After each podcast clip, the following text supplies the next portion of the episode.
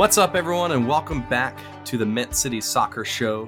I'm your host, David Gussler, and I'm here with my good partner in crime, Mr. Vice President of Met City Collective now, Matt Swift. Matt, it's been like, I don't know, before Thanksgiving, something like that, but we've actually done one of these, so... yeah, you've traveled the world. You traveled the world. You've become a vice president now all of a sudden. So how's things going?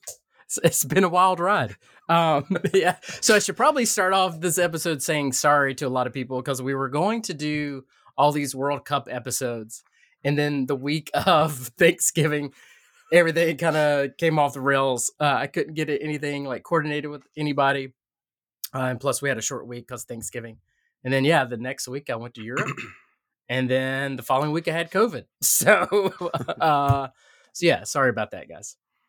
I have to say, Matt, like I got so many questions at the Met City Gala. Like, man, when are you guys going to do a show again? Weren't y'all supposed to do stuff for like the World Cup or something like that? I was like, it's like, yeah, Matt just had this random Euro trip come out of nowhere. And here we are now. Right. So no, but I'm glad to have you back. I'm glad you're feeling better. Well, I'm sure we'll introduce you as VP here in a little bit, but I will be remiss if I don't introduce our other partner in crime, friend of the show, Vaughn Pullman. So Vaughn, welcome back. How are you? I'm doing great. Thank you for having me, guys. I'm pumped to be back behind the mic and getting to look at everything going on in the off season because there's a lot happening. This is a good time, most wonderful time of the year. Yeah. It's been a busy news day so far for Charlotte FC and MLS, so I'm sure we'll dive into that. But I think, Matt, I think we at least should do our fans a little bit of service here and at least talk the World Cup a little bit since we did not get a chance to dive into it how I wish. But unless you were living under a rock and didn't pay attention to anything for the past 3 weeks, let's dive into what was the World Cup final against Argentina and France. So. Matt, I guess I'll ask you first, like, was that the finalist that you thought was actually going to make the final for World Cup or what? No, I don't. I thought Brazil would be in the final, but, man, I'm glad these two teams did get to the final because it seriously might be the best final I've ever seen. An insane game. At the beginning, not so much. I think Argentina just played France off the field, but what came after France equalized is just the most insane shit I've ever seen in my life. I'm so glad I watched it. I'm so glad I got to see some history. I'm so glad I got to see Messi prevail because it looked like Mbappe was like, oh, hell no, not today. I'm going to ruin your party. But just an unbelievable final. What did you guys think of the game? Yeah, I mean, it was so memorable. I think we're going to carry that game with us for a really long time. Just the heavyweights of Messi and Mbappe, and getting to see Messi, like you said, prevail, and the GOAT going out on top, I think was really, really special to see. And it was a nice way for us to wrap and put a bow on the tournament. Yeah, I know when I was watching it, watching the first half, kind of what you were saying, Swift, it wasn't really amazing in the first half. I actually thought, I was like, you know what, I could probably turn this off at halftime and just be like, you know what, I'm going to go across, go with the rest of my day. I was recovering from the gala and I was like, you know what, I can just recover a little bit of time. And I started doing some chores. And next thing I know, I'm like, oh, this is getting super interesting all of a sudden. And then, all of a sudden France ties it, makes it 2-2. And it just gets more and more intense from that point of view. So I'm really happy I got to witness it as well. I don't think we'll see a World Cup final like that anytime soon. The fact that you saw a game go into extra time, you had goals in extra time, tied again in extra time, and then it went to PKs. Is something that you typically don't see in soccer too often, but then not at the World Cup final level either. Yeah. I mean, you had kind of like this old guard versus new guard with Messi and Mbappe. So that was kind of a interesting dynamic. And, but yeah, I think as far as storylines go, I mean, what better way than to have the greatest player of all time finally win a World Cup. So it was just great to see. It was a strange World Cup. I'm kind of glad it's done, so we can now focus on the next cycle. But yeah, it was good stuff. So I have one question, and Vaughn, I'll let you answer this because I know you're such a huge fan. Actually, I have no idea if you are or not, but there was one picture that came out today of Salt Bay being able to hold the World Cup trophy and give it, you know, a hug and a kiss and have it there with Argentina. So are you one of those fans that say, you know, it's a purist, only like winners and champions should touch the trophy, or are you like, yeah, you know what? He sprinkles salt on meat. It's totally fine. He had no business being there. It was pure clout chasing. It was so stupid. Yep. I hated that the players had to even deal with that. Like, you have to think about what they put into their entire careers to get to that moment, to get to the precipice of the sport. And then they've got this clown just getting all up in their business. I hated it. Awful. Yeah. I think that encompasses the World Cup perfectly, honestly. If you just take that one thing right there and you're like, you know what? Everything that was wrong with this World Cup is just in that one moment right there. So, you know, we'll chalk it up to just corrupt FIFA, but, you know, it is what it is. Well, so. The president was showing him around to all these dignitaries and introducing him to all these folks. And then, of course, he gets on the field and gets to do that. It was very bizarre. Like, what? Like, you do that and, like, you get to touch the world. Like, what the hell is that? I don't know. It's very sad. Matt, I expect you to do that. And for those, so obviously we're a podcast show and I just realized we're doing a visual cue, but the, you know, lifting the hand up and sprinkling salt motion in your hands. If you don't know who it is, just Google him. But Matt, I expect you to do that on the sidelines in Charlotte FC games next year. So that way you can get on the field and do it and be able to hold the supporter shield with that too. So I'll see what I can do. So, I mean, with the World Cup, I mean, the biggest thing, how do you top World Cup? And I think the best way that you can now transition from World Cup talk is MLS schedule talk. So for those who are aware, you know, it's MLS schedule day. So the 2023 schedule for MLS came out. Charlotte FC, which, you know, we're all supporters of. We were eagerly anticipating and counting down the days to see what this was going to be. And Matt, I've got some days circled on my calendar, but let's dive into some you know, schedule talk. I know, Vaughn, you've got some notes, but Swift, what do you think about the schedule coming up first? And what are some games that are kind of like, you know, must-haves for you? Yeah, I was interested more in like kind of like the away day games. You know, I was talking to my wife and we're already, you know, we were kind of thinking like, okay, depending on who we play away, let's plan some, you know, longer extended weekends. And we have a couple that are earmarked already. I think, of course, the close ones like Atlanta, Nashville are, you know, of course going to do those, but I think I may have talked Jillian into going to Montreal. I've actually never been to Canada, and yeah, Montreal. So that could be one that's on our list. We kicked around some other options, but, I think that's the one that was the most intriguing, I guess. So, you know, I did Cincinnati last year. Don't really want to do that again. You mean Skyline Chili's not the top of the list of things to go see again?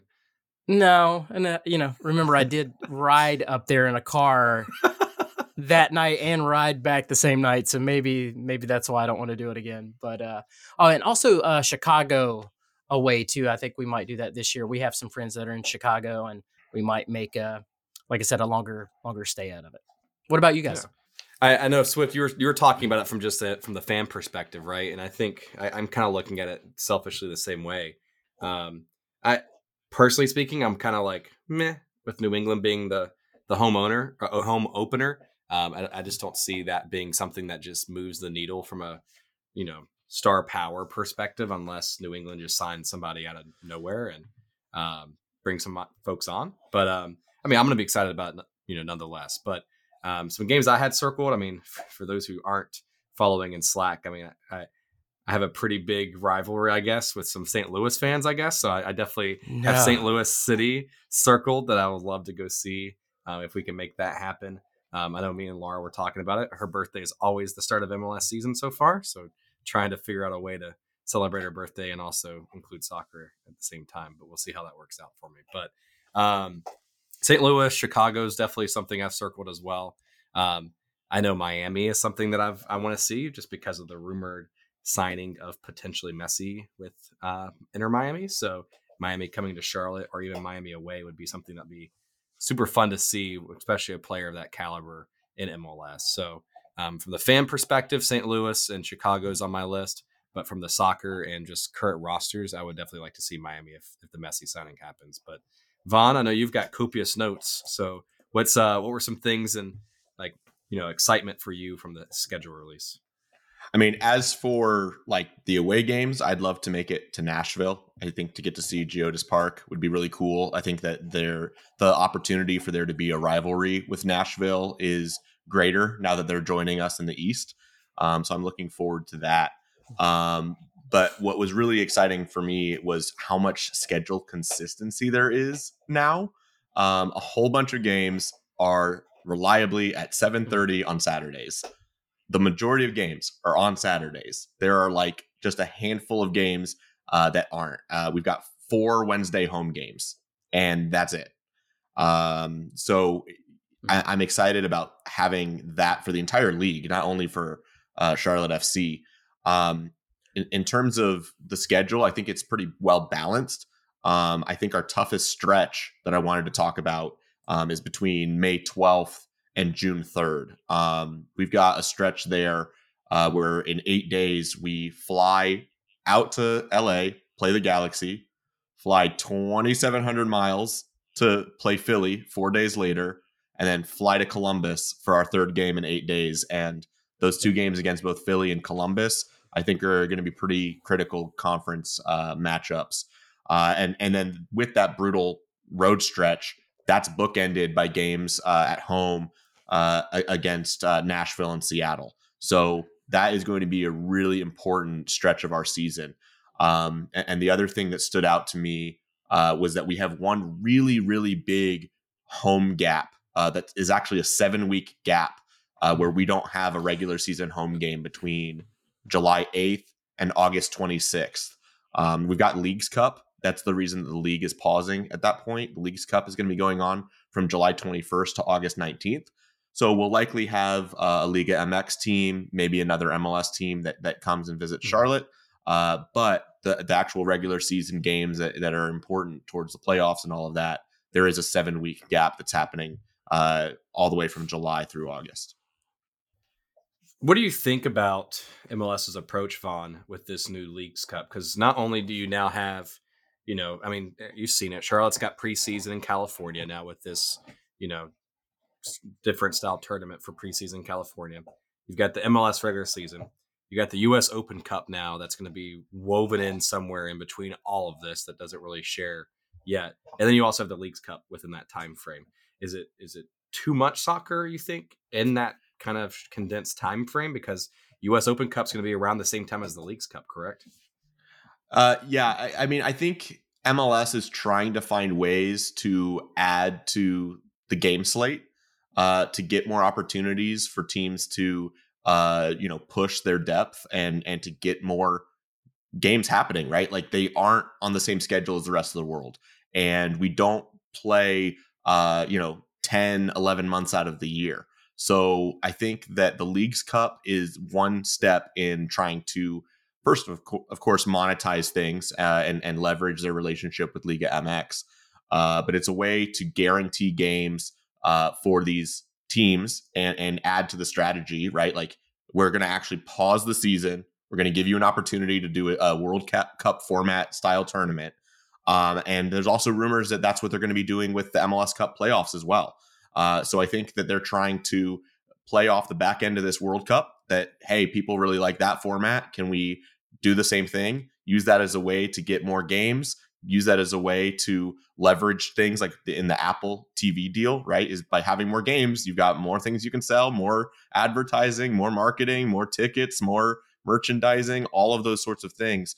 So I think it's a way for the league to try and grow and create some additional revenue streams while also upping their game slates to match closer to the rest of the world. So yeah, Vaughn, I know you were just talking about TV deals and advertisements and a different process this year, and not to sidetrack us too much with the schedule talk, but I was actually just scrolling through the MLS website right now and seeing on the schedule, you know, usually they list like ESPN, Fox Sports, whatever it is for all the TV channels, but this year you see MLS season pass, MLS season pass, MLS season pass for every single Charlotte FC game, except for one, which is Atlanta, which is going to be the national broadcast game for Fox. So it's a little bit different process this year, and it's not surprising that, you know, MLS is trying something new with their television deal. So, like, for Vaughn, for those who aren't aware, can you touch on that a little bit? What's going to be different this year for 2023? Yeah, I mean, the big thing is that the TV deals aren't going to be done through local broadcast. It's all going to be centralized by the league and Apple. So, you know, one of the things I loved the ESPN Plus model, where I could go and find a whole bunch of the games, get all of the replays, and be able to watch pretty much every game. And even if there was a game that was blacked out, throw on a VPN, jump in there, you're going to watch the game that you want to watch. But now everything's going to be through Apple. And I think what's going to be confusing for people at first, at least, is understanding, okay, is this part of Apple TV? Is this a separate Apple TV package? It is, as far as I understand it, a separate like channel within Apple TV. So you don't have to be like an Apple TV subscriber.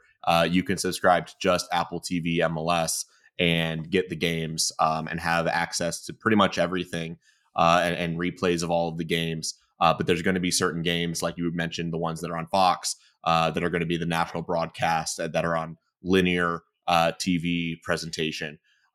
So I think it's going to be an adjustment period. It's definitely a new age and a new model for a professional league to go about it. But yeah, I think we're going to quickly adapt to it and know, hey, just go to Apple TV and you're going to have it. And for all season ticket holders, you're going to have free access anyways. Yeah, I know as a season ticket member, I'm going to get a benefit out of it where I now get that package included in my season tickets, which is nice for those away games, especially living in South Carolina now. I don't have to worry about games being blacked out or not being able to watch it. So for me, it's a benefit, but for those locally in Charlotte, they may not see a difference other than just the presentation being a little bit different. But credit to Charlotte FC last year, they had a pretty good presentation, even though it was on local television. The quality was actually pretty good. So I'm definitely looking forward to it. So I know both of y'all kind of circled some away games and some things there. Is there anything that's a little bit different this year too? So I know like St. Louis, for example, is going to be joining MLS this year, which is a little bit different, but they actually have 3 home games against Sporting KC versus just having 2. I'm sorry, they have 3 games against them versus just having 2 because of the Western Conference being aligned a little bit differently, right? So is there anything else that you want to kind of dive into on the schedule that was a different process this year for both of you guys? I mean, I'll add that there are no like afternoon games through summer, so it's going to be a lot nicer out there. We're not going to have to worry about sitting out there in 100-degree heat and cooling down with beer showers. We can just do that at night. So that's definitely nice to have potentially less lightning delays within the Bank of America Stadium. I know that was a hot topic issue last summer within that space too. But hey, now we may see that with the Leagues Cup instead be having lightning delays. So we'll see what that looks like. All right. So after the schedule release this week, MLS has another busy thing coming up here this week. And so, Matt, we've got the MLS Super Draft coming up, and not to get this confused with the MLS expansion draft that you had a pretty big part in for Charlotte FC history. But you've got the Super Draft, which is a little bit different. And for fans who aren't aware, Matt, would love for you to kind of share what that is and how is Charlotte FC going to approach this into 2023? Are you talking about the MLS Super Draft 2023 presented by Adidas?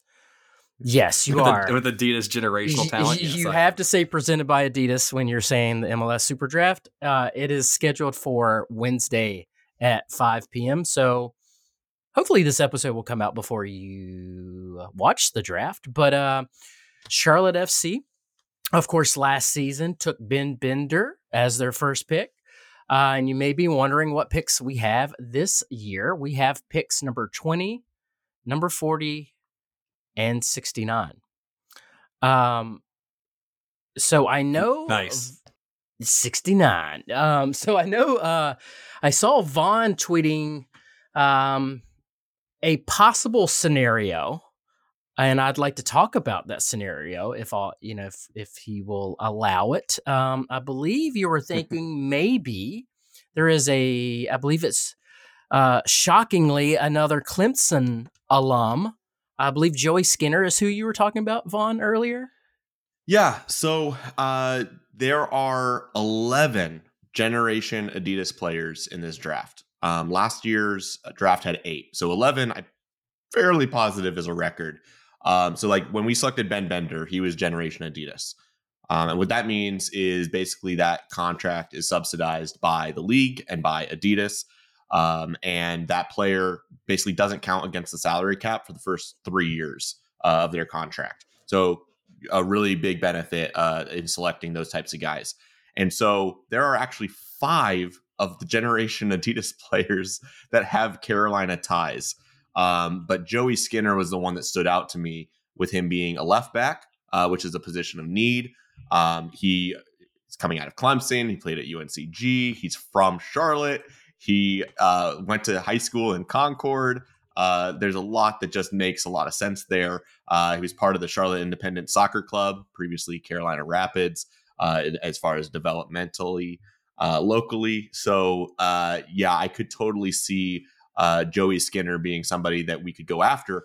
But with us picking 20th, it's not very likely that those Generation Adidas players will be available that deep in the draft. So I could see Charlotte being active if they do see one of those Generation Adidas guys that have the Carolina ties that they want to try and bring in.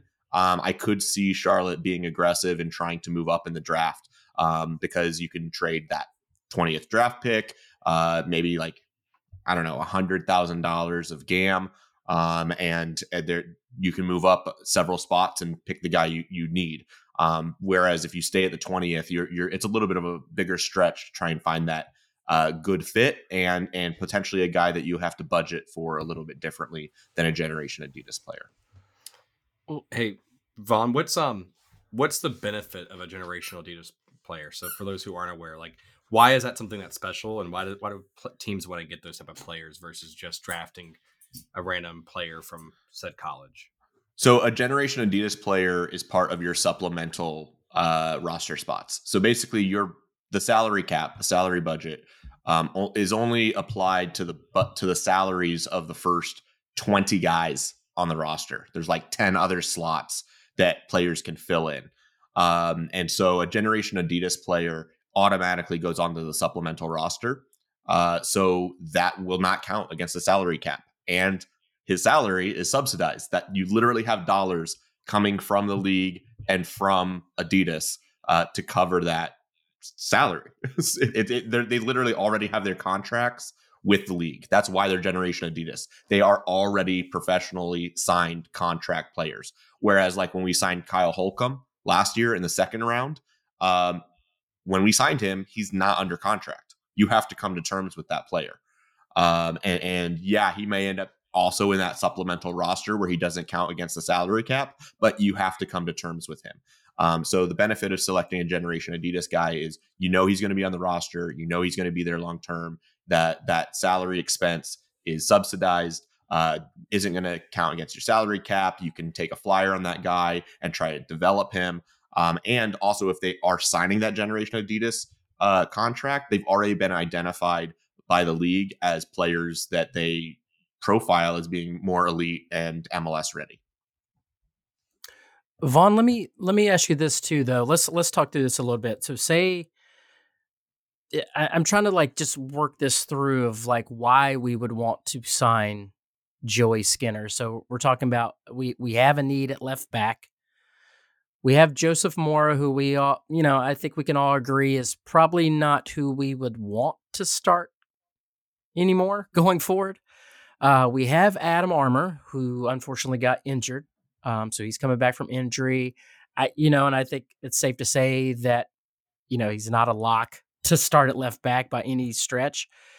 So why would we sign, or why do you think we should sign Joey, who I think he's a sophomore, you know, he's 6'2", I think 155 pounds, but doesn't have that experience. He's not a Nathan Byrne. So do you think it's worth taking a risk on this guy?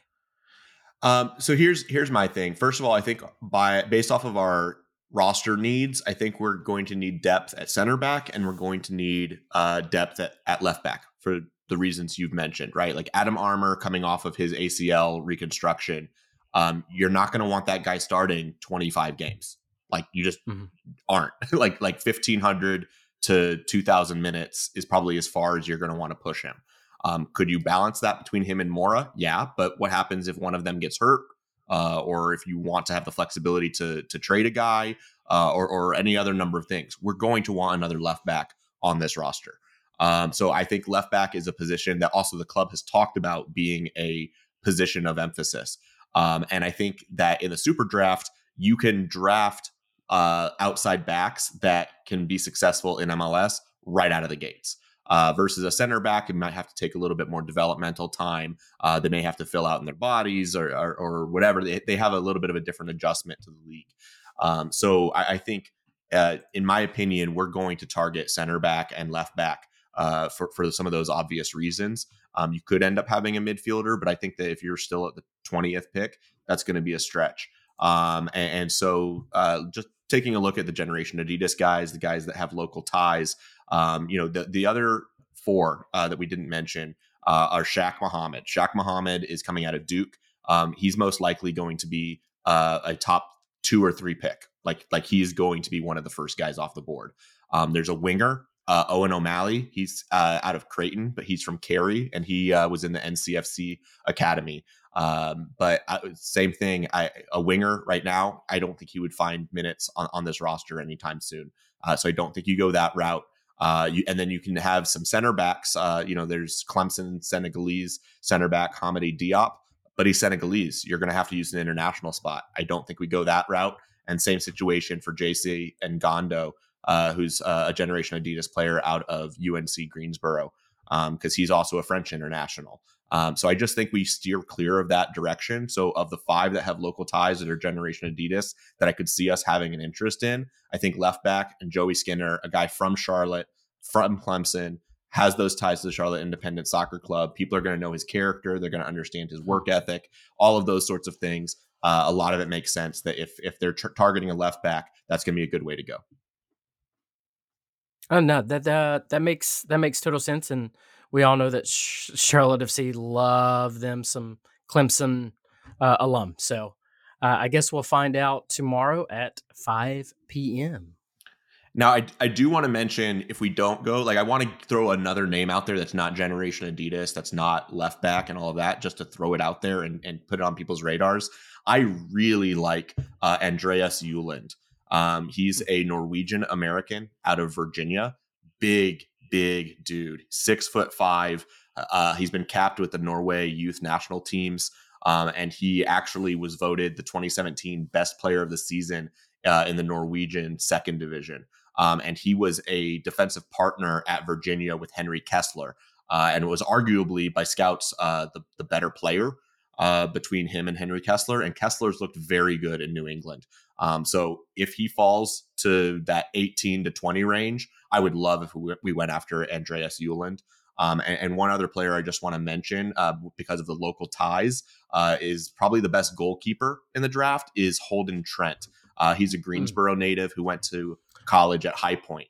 So that's another guy with local ties. I don't think we're going to go goalkeeper, but it's still of interest and another name to keep an eye on for the future, because he is arguably the best goalkeeper coming out of the draft, and he has those Carolina ties.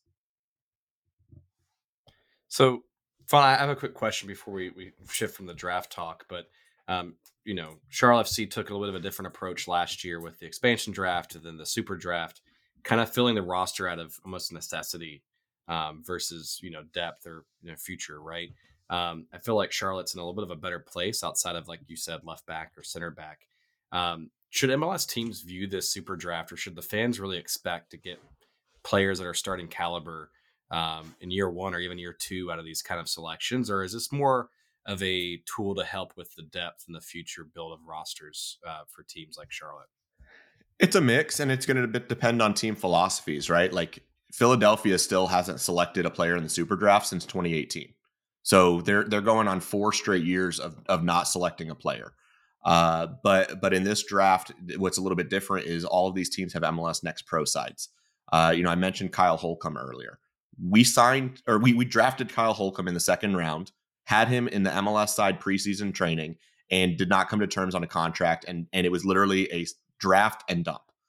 I don't think that happens anymore. I think you are trying to fill out your MLS Next Pro side as well. So these teams where I was talking about the roster being, about 30 players deep. No, now you're going to be looking at trying to have rosters and players that are employed by Charlotte FC and are part of the depth chart, 50 to 60 players deep. So you may take a look at a guy and you may take a flyer on a guy based off of your system and style. You're not necessarily even looking at your depth chart for your MLS side. You're looking at your MLS Next Pro side and saying, okay, if I take this guy and his skill set, can I put him into our system and our style and let him grow and develop with MLS Next Pro? And if he's successful, maybe I take a flyer on a young kid and work his way up.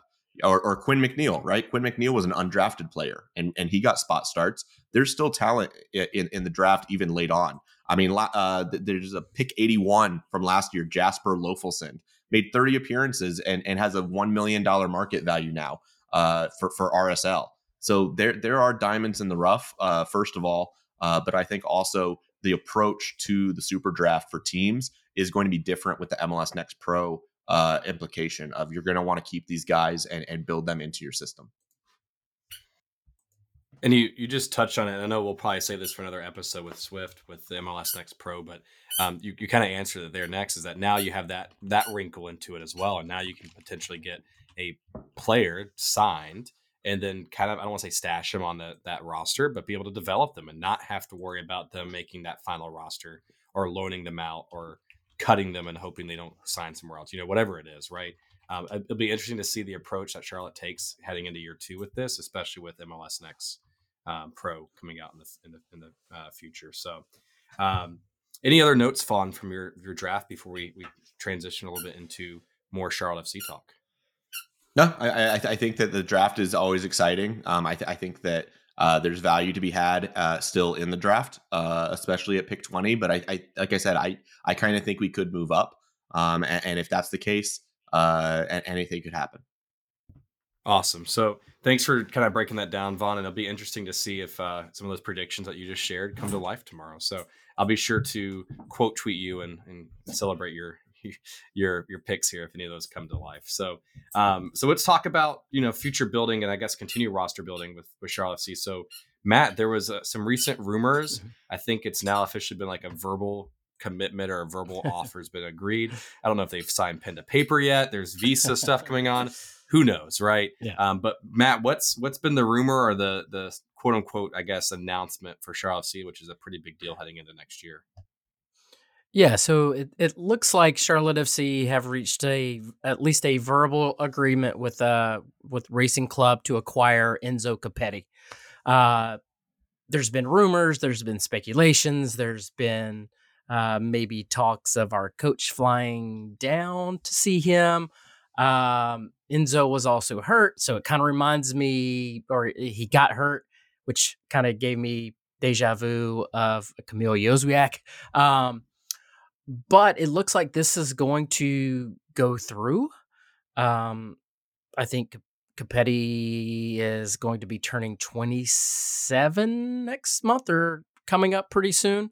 He scored 21 goals in 47 games across all competitions in 2022.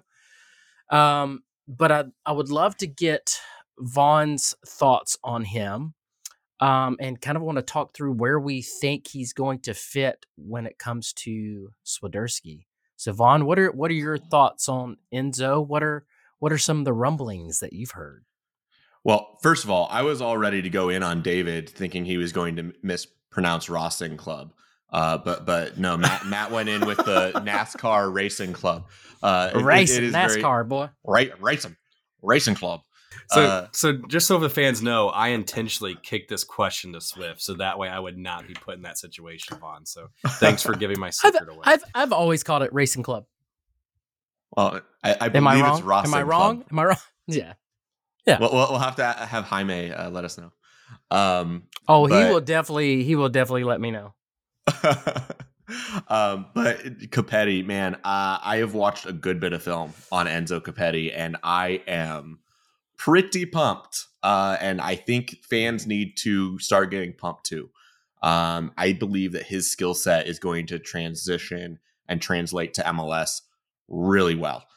He is a physical energizer bunny, bull in a china shop type of player. I mean, he is going to endear himself to fans with his style of play. It's going to look very different from the way Świderski played the number 9. He is a totally different kind of player. He's different than what we saw from Daniel Rios too, in terms of like hold up play. Like he's not a hold up play kind of player. How do I describe Enzo Copetti? He has this energy about him, and this like quick sprint burst attack, both in defensive approach, right? So his pressing of defenders, he's very aggressive and sprints right at guys. In transition, you just hit the ball into space. If there's a 50-50 duel, a 1v1 situation, he's going to win that foot race every single time. For people that have watched a lot of MLS, the way I like to kind of describe him is like if you took Dom Dwyer, but like Dom Dwyer at his prime and staying on his feet the whole time, Dom Dwyer, Josef Martinez, and Jordan Morris. Like if you match those three players together, that's Enzo Copetti. He is not afraid of contact. He is going to be able to handle center backs in this league, I think, very well. And so how he works with Świderski, right? He's going to allow Świderski to have that like receded role, and Świderski can use his technical skill and ability to open up space. But I think for the entire team, what's going to be great about Copetti is, you know, we saw the effectiveness and the way that we stretched the field when McKenzie Gaines was on the field, right? Where it's quickly switch the ball, hit it into space, let him run at that space and win a foot race and get transitions going. Copetti is going to be a second weapon in doing that exact same tactic, that whether Gaines is or isn't on the field. And Copetti also in the box is going to be our greatest weapon in terms of being able to get his head on the ball. You know, there's some concerns about him being a late bloomer, and is he going to be able to score 20 goals in MLS? I think he can get 20 goal contributions. I think that's a better way to describe it. But yeah, I hope you can hear my excitement. Enzo Copetti is going to be a really, really fun player for us. And I think he's going to quit. He's not going to have a long transition into this league, just off of his style of play. So now if you have Enzo coming in, you know, the team was experimenting with Karol kind of being that attacking mid into the end of the season last year. What does that mean with now Karol and Enzo potentially linking up now? Do you think the team kind of goes back to that 4-4-2? Do you think they stick with the 4-3-3? Like, what do you think they're going to do now tactically with this type of player that's a lot more physical, be able to get their head on the ball, and have a player like Karol be able to feed to him and create something out of nothing with him up top? I think the majority of the time we're going to be in a 4-2-3-1. I think what we were seeing in that final stretch of games, those final five, I'm expecting us to primarily be in a 4-2-3-1 with Enzo Copetti as the number 9 and Karol Świderski playing as that second striker, or it's not really a number 10. Like it is a number 10, but it's not like a traditional playmaking number 10. I guess maybe that's the other thing I didn't note on Copetti is he's not like really technical. Like you don't get to see him doing a lot of technical play because he is so give and go. Like his, what stood out to me in watching him was how quickly he wants to touch the ball, release the ball. Like he's hungry to touch the ball, but immediately get rid of it and run into space. So his anticipation defensively and offensively is going to be MLS elite, in my opinion. And so like that goal we saw from Karol Świderski at the end of the year, where it was against Chicago, the extra time winner, right? Where Swiderski's on the ball for 3-4 seconds, makes a move, does a dribble move, and finds the back of the net. I don't think we're ever. That is going to be a very rare type of goal for Enzo Copetti, because he's not going to have the ball at his feet for 3 or 4 seconds at a time. He's going to have the ball at his feet for like 1 or 2 seconds at a time. And so what he's going to be trying to do is when the ball comes into him, he's going to be immediately trying to release that into wingers. He's going to try to be immediately touch it back to Karol and beeline it past a defender. And he does really well playing off the shoulder of defenders. He plays that line, the offside line and offside trap. He plays it very, very well. I'm very, very excited about what Enzo Copetti is going to be able to do with Karol Świderski playing underneath him, because I really think it's going to be in a 4-2-3-1. So this brings up another topic, and that's Daniel Rios, because to bring in Enzo, I believe the deal is for supposedly $6 million. And I had not heard that number. Holy moly! Yeah, that's what I'm seeing from multiple sources. It could be around $6 million for Rios, for Enzo. Enzo. I thought you said for Rios. but no, it's funny that you bring that up though. I believe Chivas went in for I'm sorry, I don't have it in front of me and I can't remember the other striker's name, but Chivas, who now wants Daniel Rios, they actually went in for another striker, couldn't Brandon get Vasquez. Him. So now that's who. Yeah, okay, yeah, Cincinnati. Yeah. Yep. So they've moved on, and I believe they offered around $6 or $7 million for Vasquez, didn't get him. Now they're in for Rios, supposedly. And I'm wondering if it's going to be, I doubt it's $7 million, but I wonder if it's going to be around $3-4 million for Rios, something like that.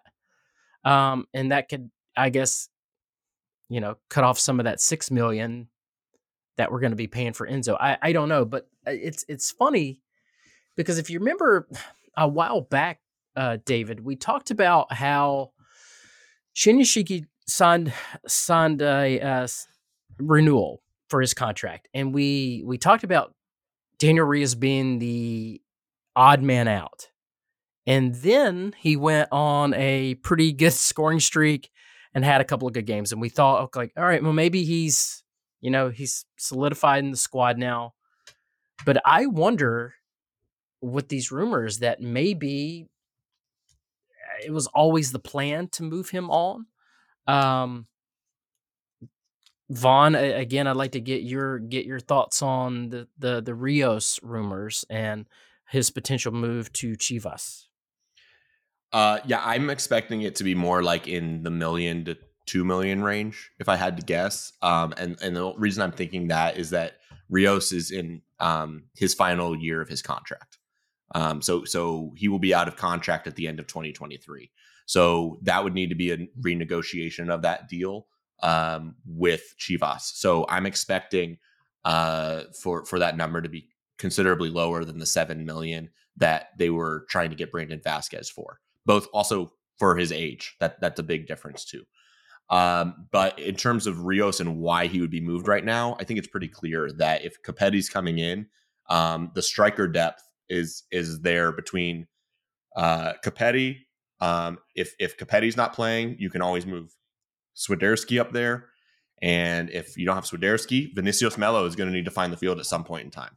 I think, and from what I've heard, Vinícius Mello has a pretty high ceiling, and they want to see what he can do in MLS. So I think Rios was going to be fighting for minutes more so than he probably wanted to. And you take a look at his age, right? He's 27, 28, and he's coming off a good season where he's scoring 7 goals. He scored 9 goals across all competitions. I think he was hungry for more opportunities, and I wouldn't blame him either for trying to find a situation where he may get more minutes. Whether or not that happened at Chivas, I don't know. But he also is Mexican, and he grew up in the Chivas Academy. So I think that's right. It's a little bit of a return home for him.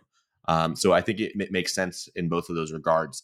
The other thing I want to keep on everybody's radar if Rios is sold is that Nashville has retained from the trade a 10% hold on any sell-on fee outside of Major League Soccer. So that's the other reason I think it's going to be in that $1 million to $2 million range, is because you still have to consider some of those dollars that are going to go back to Nashville.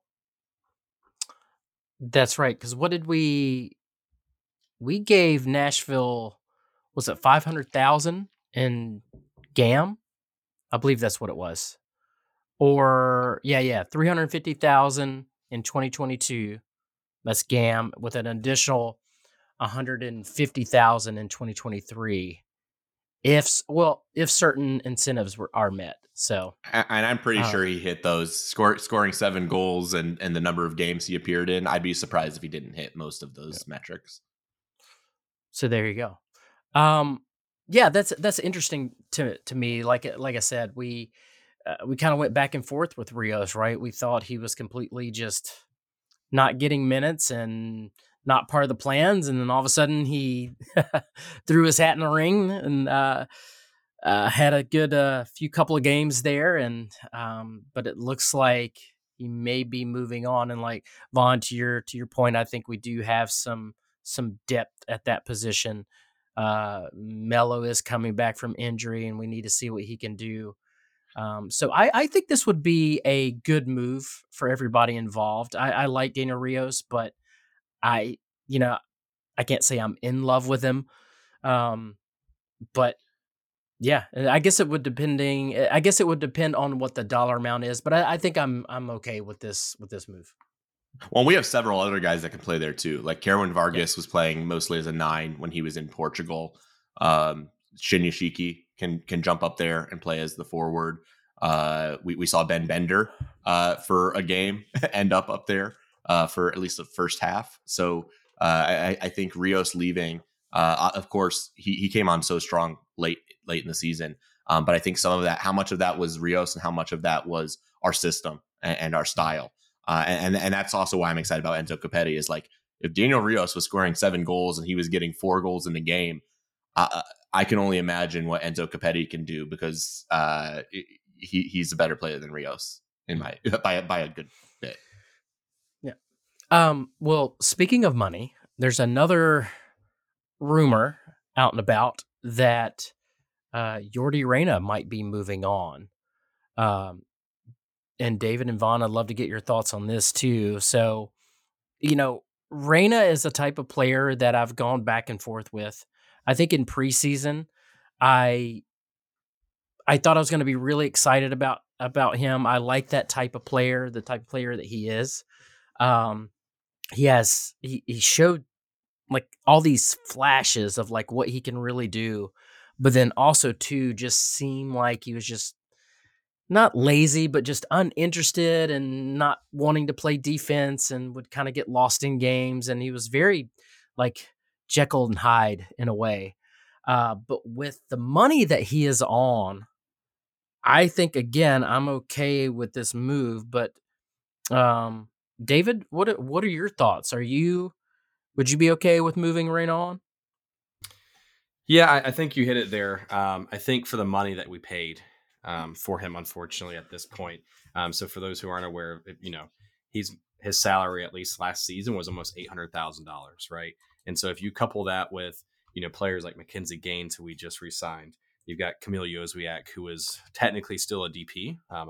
Who knows if that changes with the move with Enzo, because I think that's when you can buy him down potentially. I don't know, Vaughn, you could probably dive into that a little bit. But to spend almost $800,000 with him at winger, and to get the inconsistency for starting and performance, like you were just saying, I think it would be wise for the team to potentially say, hey, you know what?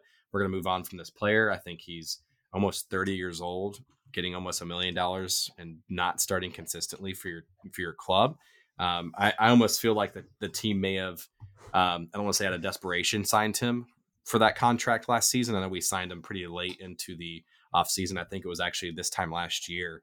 So if you think about it, a month and a half before, 2 months before the team kicked off is when we signed him as a free agent. So I would be okay with it as long as players step up. Like I'm really curious if Mello would be someone that would be able to kind of get some more minutes.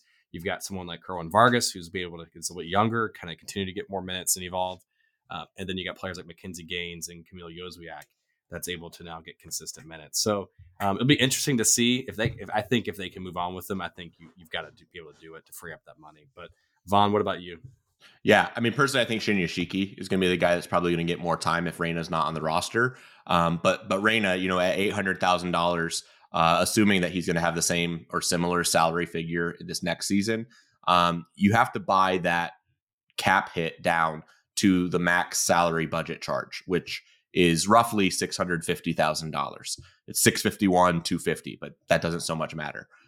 So the club would have to spend about $150,000 of allocation money to buy down Reyna's contract hit.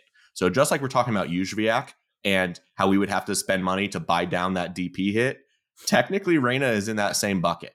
It's just a much smaller sum. And so, if you take Reyna off of this roster and you save that $150,000 in allocation money, it can go towards another trade. It can go towards what we were talking about in trying to move up in the super draft. $150,000 and trading your number 20 pick will get you up in the draft a good bit.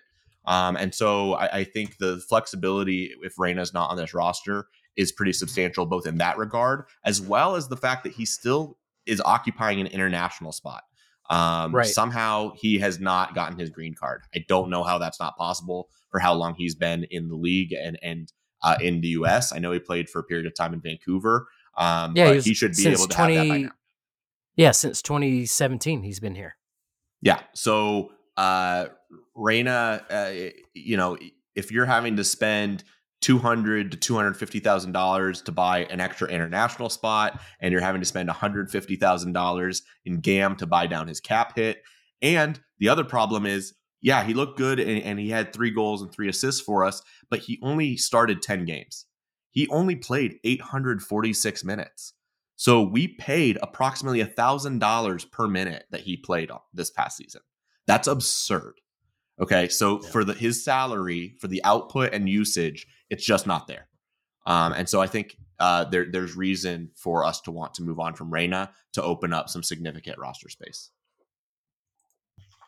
Awesome. Thanks, Vaughn. And thanks, Swift, for kind of sharing that. Be interesting kind of the next week what we kind of see come to fruition. Do we move on from Jordi Reyna? Does the Rios rumor come to fruition? And then I'm excited to see Enzo come on. I'm still kind of holding my breath a little bit just because of the luck that Charlotte FC tended to have with someone like named Darwin at one point in time where that was a verbal commitment, right? So we will see like when that happens and if we can move forward with that space. But Matt, I know we haven't done this in a while, but we got some listeners' questions kind of queued up for us. So I'll kick it over to you and you can kind of share some of the listeners' thoughts and questions they want us to answer for them.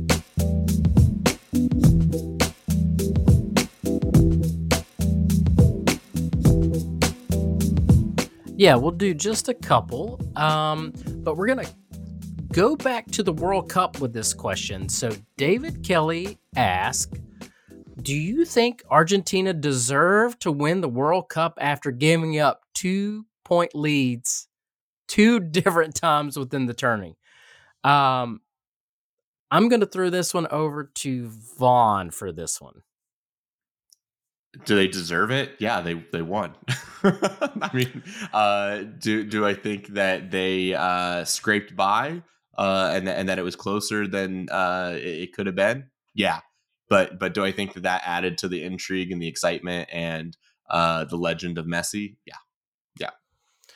Yeah, and I would say, like, did France deserve to actually get to the shootout? Probably not, because they played horribly. They got, I don't want to say, I mean, they got a PK that allowed them to get back in it, but I don't think they deserve to even get to where they are. So, but that's, you got to play the game.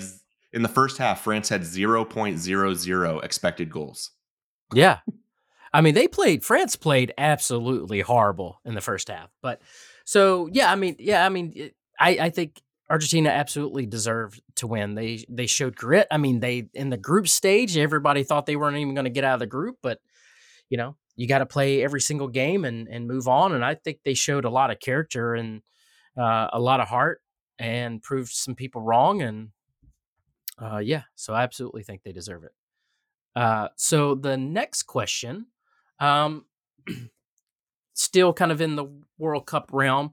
David, I'll throw this one over to you, but Eric Hill asks, can you think of another iconic individual performance in a high-stakes game that compares to Mbappe's hat trick plus overtime PK, 4 times hitting the back of the net, and the team still losing?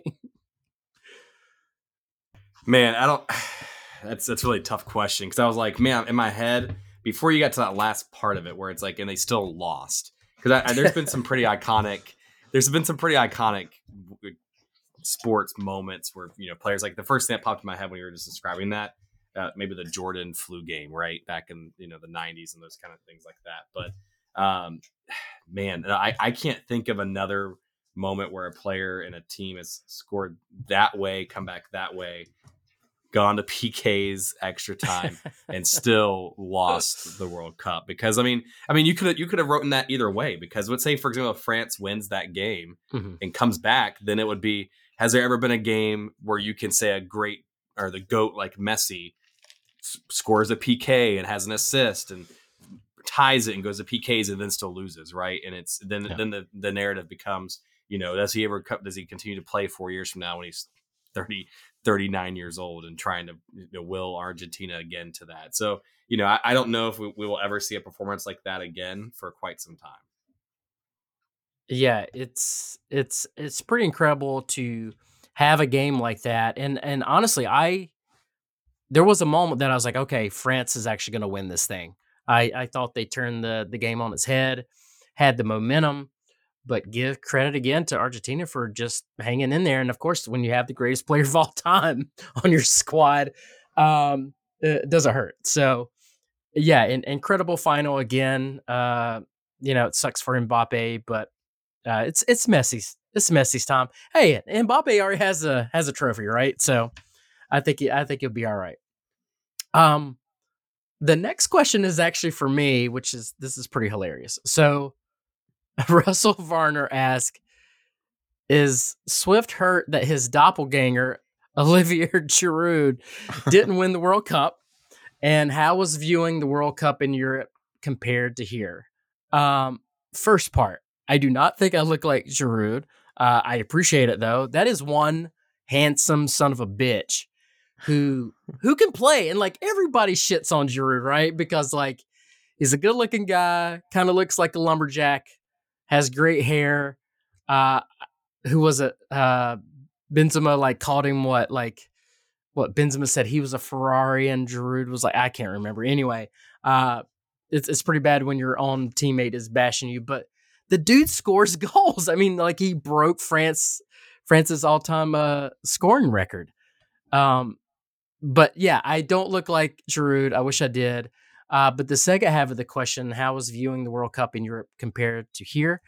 So I was in Prague and Vienna. Of course, Czech Republic and Austria were not in the World Cup. So I would imagine it would have been even more nuts if they were. But everywhere we went, it was on all the TVs. People were cheering.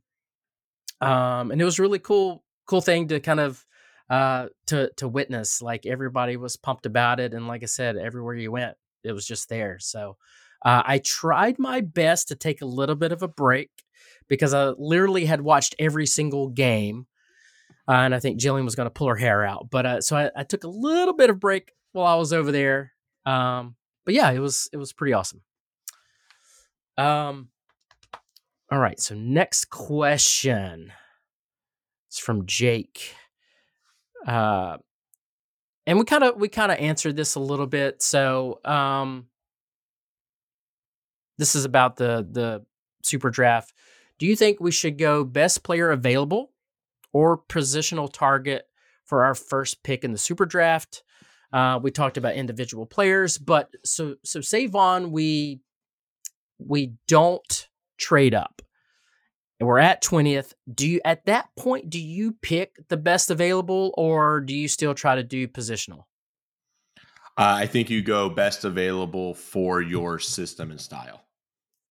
Like I think you go and target, you know, who you think is going to best fit for their position for your organizational system.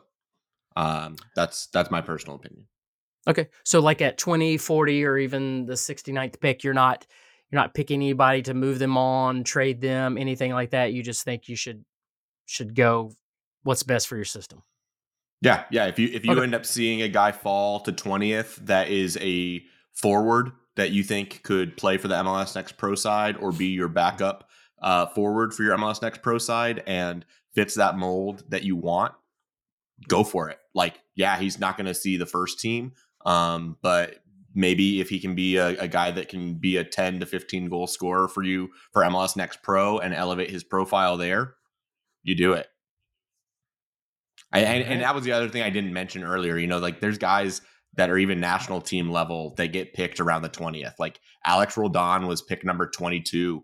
Sean Nealis, pick 25. He's a starter for New York Red Bulls. Pick 27, Kamal Miller, back in 2019.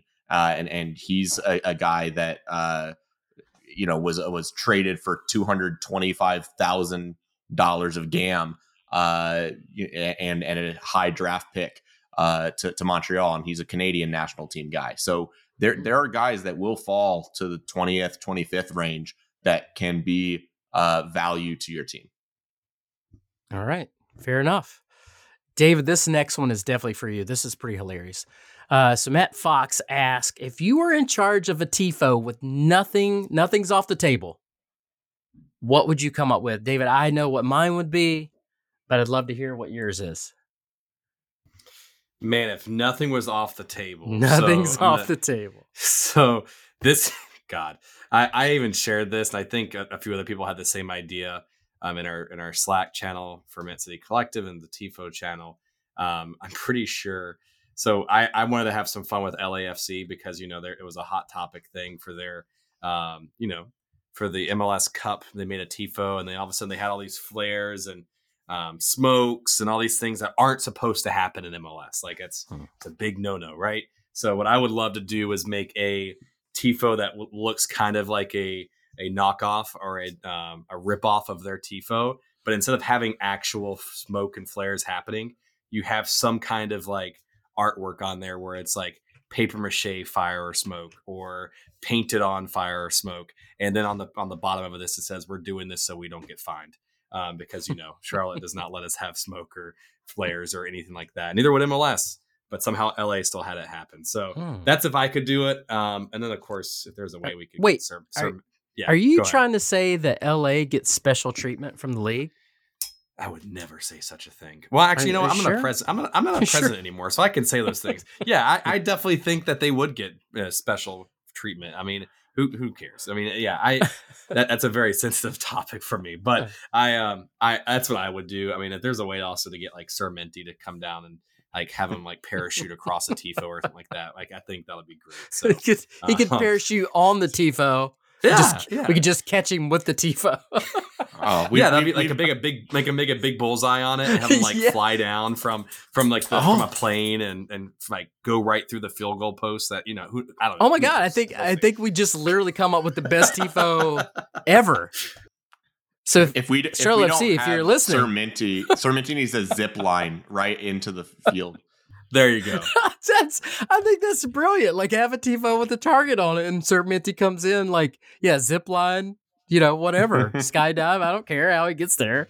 What you could actually do is have him start on the field and have, you know, Harry Kane kick the ball over the goal and have Sir Minty hit the target. Sorry, wow. Matt Chantry. I'm sorry. Wow. Too fresh of a wound there. Sorry. Wow. That was cold. All right. So next question. Brad Forbes wants to know, any idea when the new second kit will drop? So, David Vaughn, when did the Mint kit come out last year? David, do you remember? Yeah, it came out in February. It was right before the Charleston Carolina Cup. So that's right. I remember it was like a week before, and we found out they were going to wear it for like the first game or something. Oh, that's right. Like Miami or Columbus or something like that. So from what I hear, I mean, you're Mr. Vice President of Met City Collective now, Matt Swift. So maybe you know more than I do, but from what I understand, it wouldn't be until February. The blue kits are still around, but then the secondary kit that's replacing the Mint City kit will be out towards closer to the season. Yep, that's what I'm kind of hearing too. And I can't wait to see it. I hear it's like got some purple in it. I can't confirm or deny that, but I'm very pumped to see it. The Mint kits were a huge success, so it's going to be hard to top, but might like a little bit of color in there too, so I'm looking forward to it. Okay.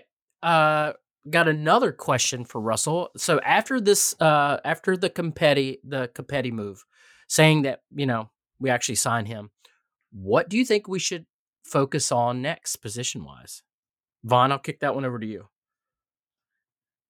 Oh man. I mean, you heard what I was talking about, the depth that we need kind of at center back and at left back. I think that if we had a left back that could get involved in the attack into the offense, right? Like, for example, if you had Kai Wagner, who's getting 15 assists. Now that's MLS best 11 level. But if we found that guy that could provide, I don't know, 6-7 assists over the year, and provide that kind of service from a wide position and can play Latanzio's style of getting inverted, and kind of balance that threat to each side of the field, because I think Burns is proving to be a pretty legitimate starter for us on the other side.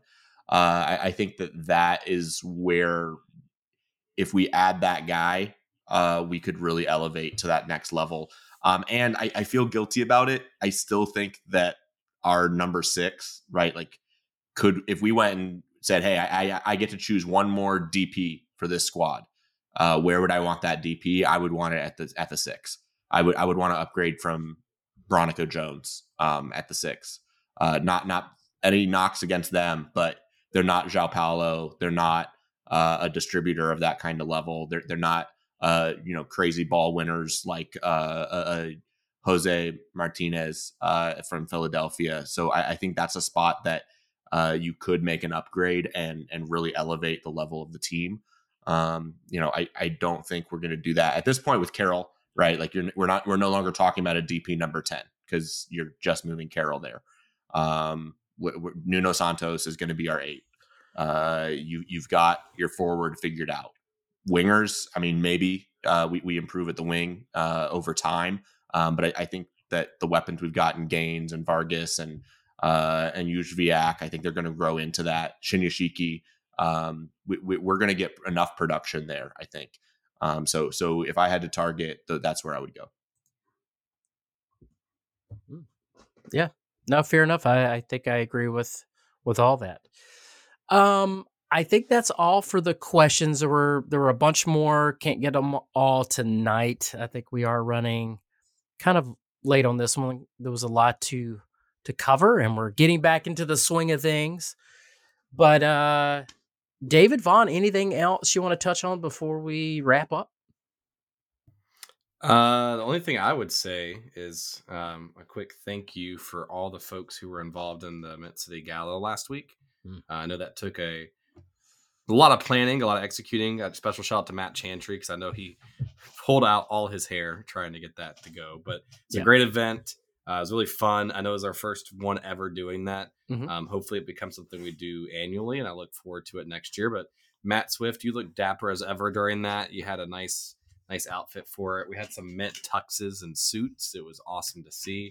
But it was a lot of fun. So shout out to everyone who came. It was a lot of fun. I got a pretty cool coin out of it as well. So thanks everyone for the planning for that. Yeah, the coin has been a huge success, and everybody's been asking for them. But that was for folks that went to the gala.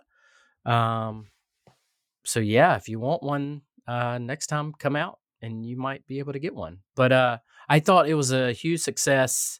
It was really cool to celebrate, David, what you and Chantry and the other officers have done and laid the groundwork for everybody that was new. And it was great to see, Becca, who's our new president, and some of the new officers stand up in front of everybody. And just a cool night and fun time. Willie P was there, Eric Krakauer, Lloyd Sam, Sean was there.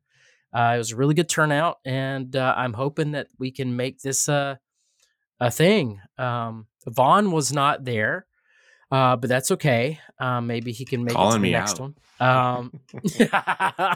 It was the dad weekend, so the Royals were able to have him versus the mom weekend. That's true. That's true. Yeah, we always got to share Vaughn, which is fine. It's all good.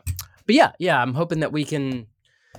This can be an annual thing. It was really, really just nice to see everybody. And I got to say, and again, apologize for the lack of World Cup episodes, but it was kind of nice to take a break just from Met City Collective duties and just soccer in general and doing the podcast and stuff. So I feel recharged and ready to go. So these episodes will be coming out like they have in the past on the regular. So appreciate everybody listening. But anything else, David? Vaughn? 67 days till kickoff, I believe. So this is an exciting time. It's going to come up real fast. So yeah, and I told you, most wonderful time of the year. and happy holidays and happy new year to everyone too. All right. Well, on that note, bye everybody. See you guys.